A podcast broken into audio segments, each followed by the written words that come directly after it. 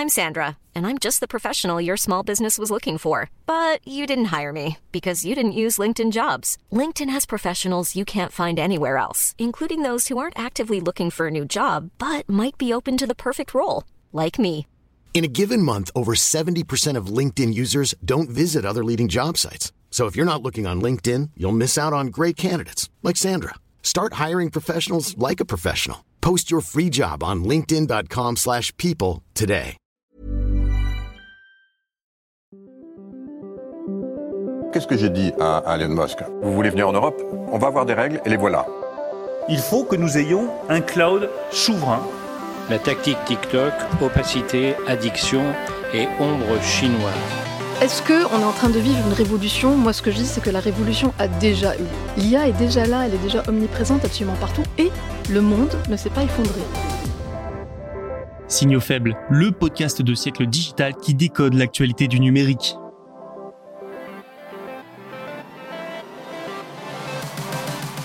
Bonjour à toutes et à tous, nous sommes le jeudi 30 novembre 2023, merci d'écouter cet épisode, voici les actualités que nous allons décoder. Le PDG de Nvidia, Jensen Huang, affirme que les États-Unis mettront des années à devenir autonomes sur les puces. Après Noib, 18 associations de consommateurs s'attaquent à l'abonnement sans publicité de Meta. En France, ensuite, le marketing digital se porte bien, ce secteur a généré 4,7 milliards d'euros en 2022. Pour terminer, les chercheurs de DeepMind ont utilisé de l'intelligence artificielle pour découvrir 2 millions de nouveaux matériaux. Allez, je vous laisse écouter la première actualité et vous souhaite une bonne écoute. Jensen Huang, le PDG du géant américain des puces Nvidia, s'est récemment exprimé auprès du média CNBC et lors de la conférence Dealbook du New York Times. Il y a notamment parlé de la volonté d'indépendance sur les semi-conducteurs des États-Unis, et pour lui, il faudra encore de nombreuses années, au moins une décennie, pour être autonome.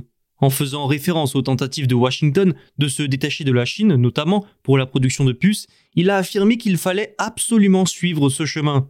Il a ajouté, je le cite, L'indépendance totale de la chaîne d'approvisionnement ne sera pas envisageable avant une décennie ou deux. Rappelons juste quelques faits. Nvidia, c'est l'une des sociétés les plus importantes dans l'industrie des semi-conducteurs. Les États-Unis, comme beaucoup d'autres pays, sont dépendants de certaines nations pour l'approvisionnement en puces comme la Chine et Taïwan. Et les semi-conducteurs, on en a besoin partout, dans l'électronique, les voitures, les smartphones, l'intelligence artificielle ou encore l'armement. Devenir souverain sur ce secteur est donc, pour n'importe quelle puissance, extrêmement stratégique. Les États-Unis, comme tant d'autres, ont donc investi des dizaines de milliards ces derniers mois pour développer cette industrie sur leur sol et ainsi diminuer leur dépendance à d'autres. À tout ça s'ajoutent les sanctions sur les puces contre la Chine pour freiner les progrès de l'empire du milieu. Lors de la conférence Dealbook, Jensen Huang a expliqué comment son entreprise doit se fournir en composants de différentes parties du monde pour créer ses produits. C'est là une caractéristique clé de ce marché qu'il faut bien avoir en tête. L'industrie des semi-conducteurs est mondiale, globale, tout comme sa chaîne de production. C'est extrêmement difficile, pour ne pas dire impossible pour le moment du moins, de devenir totalement indépendant pour une entreprise. Pour un pays, eh bien c'est à peu près pareil. Presque systématiquement, certains composants viendront forcément d'autres pays. Ensuite, dans ces objectifs d'indépendance, les États-Unis doivent aussi faire face à la concurrence d'autres puissances. Je l'ai dit, le pays de l'oncle Sam a investi des milliards de dollars en aide et en subventions pour pousser les géants de ce secteur à s'installer sur son territoire. Sauf que l'Union européenne fait pareil. De même pour la Corée du Sud et le Japon. Le but de tous ces pays, c'est de recentrer la production, de gagner en souveraineté et de réduire la dépendance à d'autres, dont Taïwan.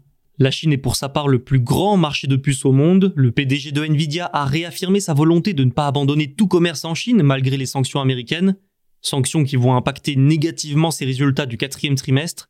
Il a aussi affirmé que son entreprise a encore une décennie d'avance sur les sociétés de puces chinoises.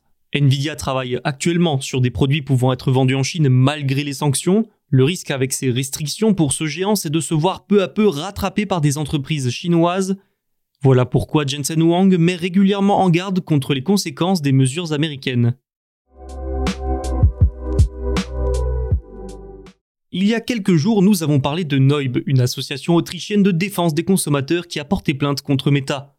En cause, son abonnement payant pour Facebook et Instagram pour l'Union européenne, que l'association estime contraire à la loi, au RGPD notamment.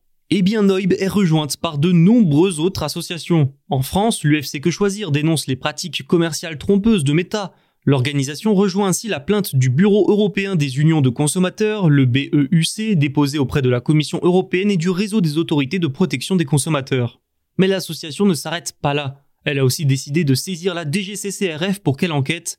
Depuis le début du mois, Meta propose aux utilisateurs européens de ses réseaux sociaux la possibilité de payer un abonnement mensuel de 13 euros. Avec lui, fini les publicités, mais surtout, vous ne serez pas traqué et vos données personnelles ne seront pas utilisées pour de la publicité ciblée. Pour l'UFC que choisir, je cite, Meta transforme son obligation légale de demander le consentement en une offre commerciale. C'est à peu près la même chose qui est reprochée par Noib.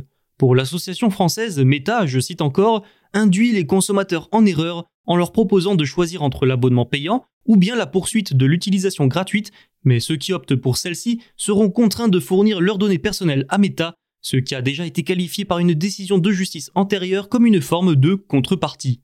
Notons qu'avec l'abonnement payant, vos données personnelles continueront d'être collectées et utilisées, mais pour d'autres choses que la publicité. De son côté, le BEUC, le Bureau européen des unions de consommateurs, veut, avec sa plainte, pousser au lancement d'une enquête au niveau européen sur les pratiques de Meta. Et c'est en bonne voie, une coalition de près de 20 organisations de protection des consommateurs s'attaque à l'abonnement de Meta. En tout, ce sont 18 organisations de défense des consommateurs, pour être très précis, qui ont rejoint le BEUC et sa plainte. Elles viennent de France, nous l'avons vu avec l'UFC Que Choisir, mais aussi du Danemark, de Pologne, d'Espagne, de Suède, bref, de toute l'Union européenne. Difficile d'imaginer que les autorités européennes ne réagiront pas face à une telle alliance. Le cabinet Ernst Young a établi un rapport sur le marketing digital en France commandé par l'Alliance Digitale et dévoilé par Les Échos. C'est la première étude d'envergure de ce secteur en France. L'Hexagone a pourtant une filière de marketing digital très développée avec de nombreux champions comme Publicis et Criteo pour ne citer que. En tout, les auteurs de l'étude dénombrent pas moins de 9000 entreprises dont 96% de PME. 57% de ces entreprises sont situées en dehors de Paris et de l'île de France. L'étude porte sur 2022, je le précise, et il apparaît vite que c'est un secteur en forme et porteur. L'an passé, il a généré 4,7 milliards d'euros de valeur ajoutée directe dans le pays, c'est environ 0,2% du PIB. Dans des propos rapportés par les échos, Yannick Cabrol, chargé de l'étude chez Ernst Young, explique que, je cite, c'est davantage que la presse écrite et c'est aussi plus que le jeu vidéo et le cinéma réunis. Chaque année, depuis 4 ans, la progression moyenne du marketing digital serait même de 7%, une croissance qui sert l'emploi, forcément, les 9000 entreprises comptabilisées comptent 45 000 salariés. C'est une baisse de 6% par rapport à 2020, mais rien d'alarmant, la pandémie ayant boosté l'emploi de freelance qui ne sont pas comptés dans les effectifs des entreprises. L'étude évoque ainsi le chiffre de 300 000 salariés en combinant à tout ça les emplois indirects et les salariés ayant un poste en lien avec le marketing digital chez les annonceurs. Pour ce qui est du profil de ces employés, 55% sont des hommes, 45% des femmes. Le salaire annuel brut s'élève lui en moyenne à 59 000 euros et plus de 70% sont des bacs plus 5. Dans une société toujours plus numérique, cette filière a encore de beaux jours devant elle, comme le montre cette étude. C'est révolutionnaire. Des chercheurs de la division DeepMind de Google ont utilisé l'intelligence artificielle et ont ainsi découvert des formules de centaines de milliers de nouveaux matériaux. Un article a été publié mercredi dans la revue Nature. DeepMind a généré un ensemble de nouvelles structures exploitables de cristaux inorganiques. Et c'est véritablement très impressionnant. Ce genre de structure permet de trouver et de créer de nouveaux matériaux avec des propriétés encore inconnues, potentiellement révolutionnaires. L'IA a réussi à prédire la formule ou structure de 2,2 millions de nouveaux matériaux. Sur ces 2 millions, 400 000 seraient exploitables et donc pourraient bientôt être produites en laboratoire. C'est important parce que pour améliorer les technologies, il faut souvent améliorer les matériaux de ces technologies. Là, ce sont les batteries, les panneaux solaires ou encore les semi-conducteurs qui pourraient bénéficier de ces découvertes et devenir encore plus efficaces. Ensuite, la découverte et la synthèse de nouveaux matériaux peut être long et coûteux. À titre d'exemple, il a fallu 20 ans pour que les batteries lithium-ion soient au point et commercialisées. Les délais pourraient, grâce à l'IA, être réduits de 10 ans si ce n'est plus, ce qui réduirait forcément les coûts. L'IA de DeepMind qui a été utilisée ici a été formée sur les données d'environ 50 000 matériaux déjà connus. Les résultats de l'étude seront partagés avec la communauté scientifique pour être utilisés afin de créer ces nouveaux matériaux aux propriétés multiples. Je l'ai dit mais je le répète, ces découvertes vont permettre d'accélérer considérablement le travail des laboratoires et à terme améliorer nos quotidiens. DeepMind veut maintenant se concentrer sur la prédiction de la facilité avec laquelle ces matériaux peuvent être synthétisés en laboratoire. Merci d'avoir écouté cet épisode et merci pour votre fidélité, chers auditeurs et chères auditrices.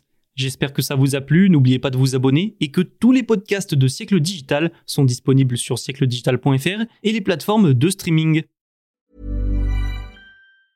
Hey, it's Danny Pellegrino from Everything Iconic. Ready to upgrade your style game without blowing your budget? Check out Quince. They've got all the good stuff, shirts and polos, activewear and fine leather goods, all at 50 to 80% less than other high-end brands. And the best part? They're all about safe, ethical, and responsible manufacturing. Get that luxury vibe without the luxury price tag. Hit up quince.com slash upgrade for free shipping and 365 day returns on your next order. That's quince.com slash upgrade.